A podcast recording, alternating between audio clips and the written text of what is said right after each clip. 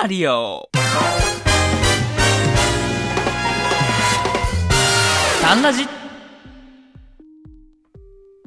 大輝です。似てなかった？ということで、えー今回も、えー始めていきましょう。必聴大胆ラジオ、タンラジの収録でございます。今回はですね、えーあの有名な赤い服、黒い口ひげ、青いオーバーオールのあのおじさんですね。マリオです。マリオの都市伝説の話をしていきましょう。うん。まあ、有名ですよね。皆さんも幼い頃から、マリオのゲームやったことなくても知っている、そんなね、世界中の人々から愛されているマリオですが、どう誕生してどう受け継がれてきたのか。口ひげ生やしたおじさんのキャラがなぜここまでの人気者になったのか、まあ、なんか理由がありそうですから、まあ、ちょっとね都市伝説の話をしていきましょう。まず一つ目。マリオにはモデルがいた。うん。赤い洋服に青いつなぎトレードマークの口ひげ赤い帽子 M のマーク、まあ、マリオといえば誰でも結構ね頭の中にこの容姿をね想像できると思うんですよ。実はこのマリオにはね実在するモデルがいたというふうに言われております。アメリカにある任天堂の会社に勤めていた倉庫係の、まあ、るおじさんマリオ・セガールさんという方。実はこのマリオ・セガールさんモデルとされるまではマリオには名前がまだついてなかった。まだファンの間ではジャンプマンとかミスタービデオとかこんな愛称で呼ばれてたみたいです。うん。アメリカの任天堂で働くマリオ・セガールさんにも同じようにマリオと同じようなね黒い口ひげがあってアメリカに出向したスタッフが彼を見てああ君マリオじゃんと君だよと。いうことで名前を採用したそうです。長年任天堂に勤めていたマリオ・セガールさんが自身の名前が有名キャラクターに付けられてもう嬉しかったんじゃないですかね、うん、というようなね都市伝説ですが。あなるほどね。なんかもともとこの人ありきで作ったのではなくできた後に名前を決めるのにあたって似ていて縁のある人にっていうことね。なんかこれは素敵ですね。うん。もともとゲームでねジャンプして敵を倒したりステージを進んでいくから多分ジャンプマンとか。で、まあ、ビデオゲームでいたからミスタービデオとかそういう愛称で呼ばれてたんでしょうけど。うん。いいですね。ゆかりのある人で名前を採用するというのはなんだか素敵だなという思いがありますね。次行きましょうか。マリオの本名、うん、どうですか？あなたマリオの本名。ご存知ですか？実はあんまり知られてないんですけどマリオの本名ってあのマリオマリオって言うんですよ。ね。名字も名前も一緒っていうことなんですけど。マリオって名前自体はねイタリア系のアメリカ人の方がねよくつけるような名前なんで問題ないんですけど名字もマリオってちょっとなんか不思議な感じしますよね本名がマリオマリオってことは彼の弟であるルイージ彼の本名はルイージマリオになるうんなんかおかしな感じしますね。でも実はマリオのフルネームがマリオマリオマリオに マリオマリオになってしまったのには、ちゃんと理由があるようです。これがゲームのマリオブラザーズというタイトルにあると。普通、なんとか兄弟みたいな呼び方をするときって、最初に名字を持ってくるわけですよ。でも、マリオブラザーズっていうタイトルって、マリオのこのファーストネーム、これが最初に来ちゃってると。でゲームがどんどん人気になるにつれて、おいおい、任天堂さん、マリオブラザーズって何ですかと突っ込まれた任天堂が、いや、マリオブラザーズってタイトル不思議じゃないですよ。なんでだっていうと、マリオのファーストネームはマリオなんですから、と強引に後付けしてしまったという都市伝説ですね。うん、これ、もう、そんな気はするね。うんまあ多分もともとメインキャラとしてマリオというキャラを据えてプレイしていたら、まあ、弟のルイージ兄弟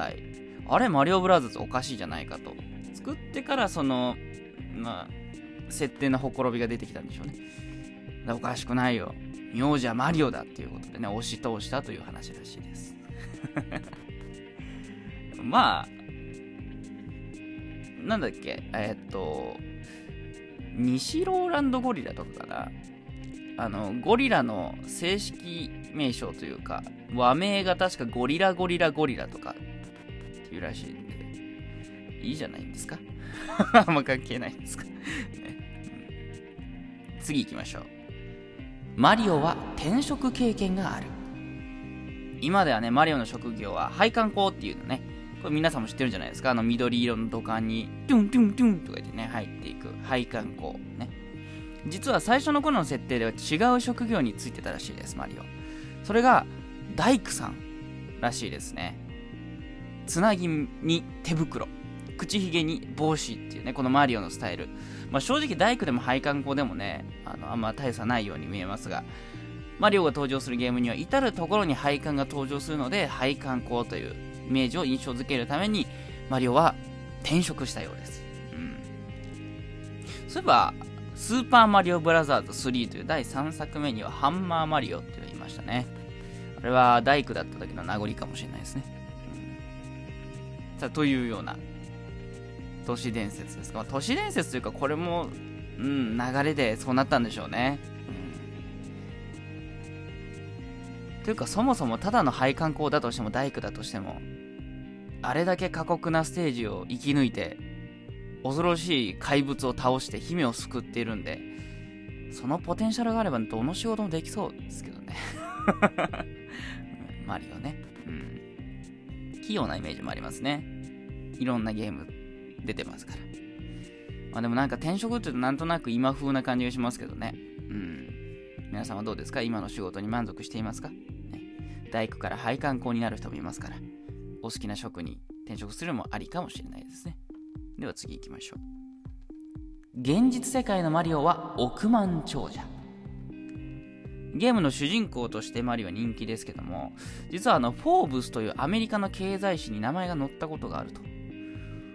いうことらしいですそれも10億ドルの蓄えを持つ人物という名誉ある掲載だったようです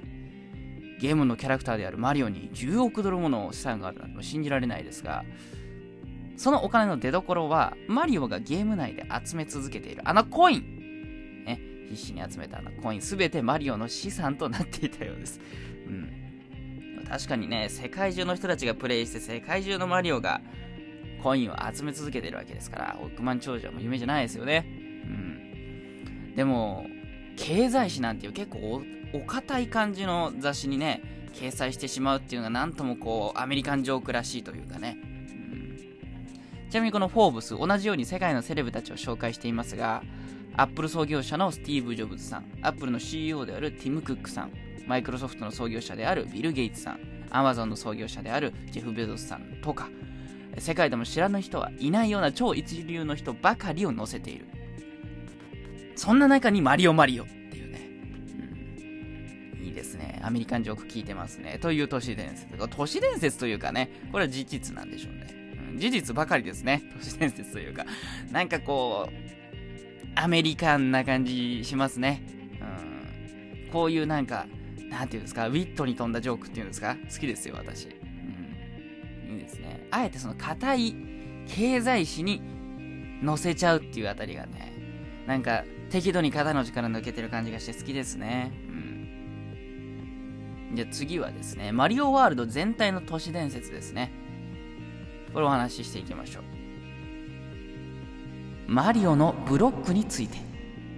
マリオのゲームプレイしてるとよく目にしますね至る所に積み上げられているあのブロック、ね、あのレンガが積み上がったような、まあ、正方形立方体の実はあのブロックには悲しい真実が隠されていたということですそれは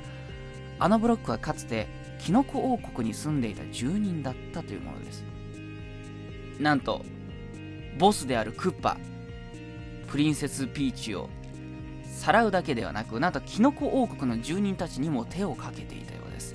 しかもこの話都市伝説でも何でもなく任天堂が公式に発表している設定でスーパーマリオブラザーズの説明書にちゃんと示されてるんですね何より後味が悪いのが説明書に書かれているにもかかわらずゲームの中ではブロックにされた住人たちを救うといったシーンが一切登場しないことですねマリオ最後ねクッパを倒し、ピーチ姫を助けてめでたしめでたしと満足そうなんですけど、その後ろにはブロックにされたまま、助けてと、助けを求める住人たちが。かつて人間だった彼らは誰からも救われることなく一生をブロックとして過ごすことになると。それどころかマリオ、ブロックを踏んづけたり頭突きでぶっ壊したりとね、やりたい放題。粉砕されて粉々になったあのブロック、住人は一体どこに行くのか。ピーチ姫を助けたいと一心で住人たちを次々と破壊してしまっていたのだとしたら、なんか後味が悪いですね。という設定ですね。これは都市伝説というか、これも真実ですね。うん。どうにかなりそうなもんだけどね、どうにかしようとすらしてないっていうところに後味の悪さを感じますね。では次。クリボーは仲間だった。うん。マリオがゲーム内を進んでいくと必ず出てくる敵がいますね。はじめまして。そう、クリボーです。クリボーはブロックから突然現れたり、右往左往しながらね、マリオに近づいてきます。彼らは当たってしまうとマリオ死んでしまいますが、クリボーたちもまたマリオに踏んづけられて消えていってしまいます。そんなクリボーの正体。